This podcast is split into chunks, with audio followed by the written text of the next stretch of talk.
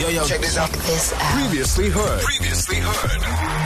Good Hope FM. Let's go. Ladies and gentlemen, we have someone very special on the line. Sheila Kendal. Good morning. Good morning. Good morning. How do you do today? How do you do today? I'm very well, thank you. Yourself? Thank you. Thank you so much for joining us. Um, Sheila is from the Motor Neuron Disease Association, which aims to provide and promote the best possible support for people living with MND, um, which is absolutely beautiful. A beautiful NPO that you're a part of, ma'am. I know.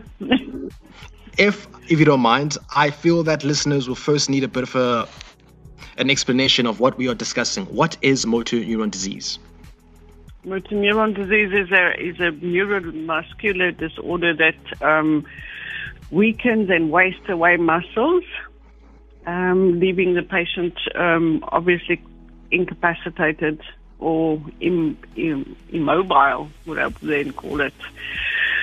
Um, it is a it's a degenerating disease, so it's also not it's not a genetic disease um, unless it's a ten percent. Um, but other than that, you know, um, it can any person can have it. Any person can get it.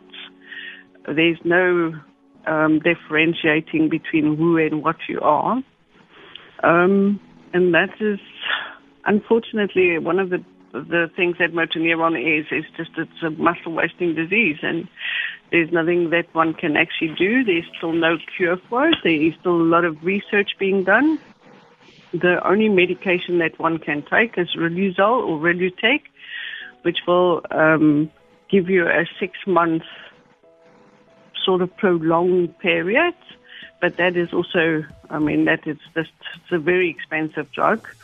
But other than that, there's nothing, re- um, you know, there's no other drug that is on the market yet. Yes, ma'am. Um, If I may ask, what challenges has COVID 19 brought upon people facing motor neuron disease? And the, And the, that- the organization itself, one. your association.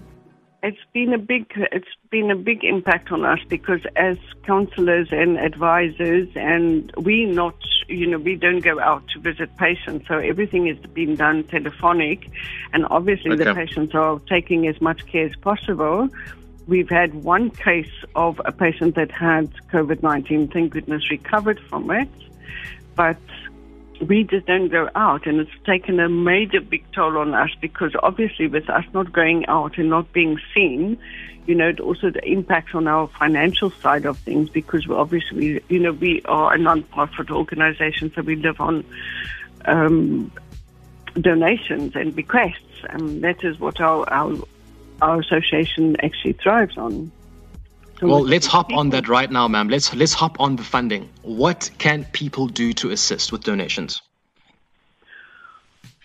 Well, I, you know, we need um, we need donations of, especially money donations, because that one helps us to then just cope with um, our month to month admin type of work. We also need donations of wheelchairs. We need donations when it comes to our equipment.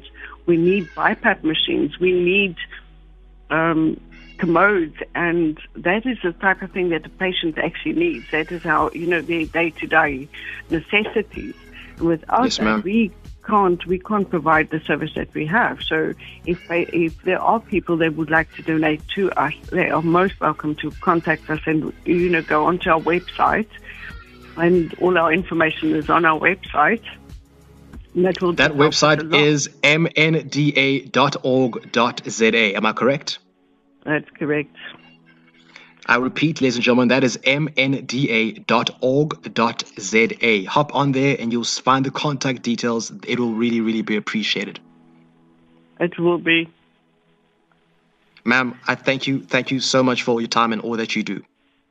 It's a pleasure. If only we can just do more. Um, wherever we can, people are most welcome to contact us at any time. We're on a 24 hour service.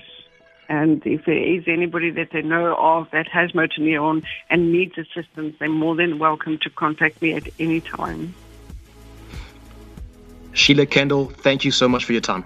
Feel it. For more, for more, tune in to goodhopefm.co.za. It's all you need.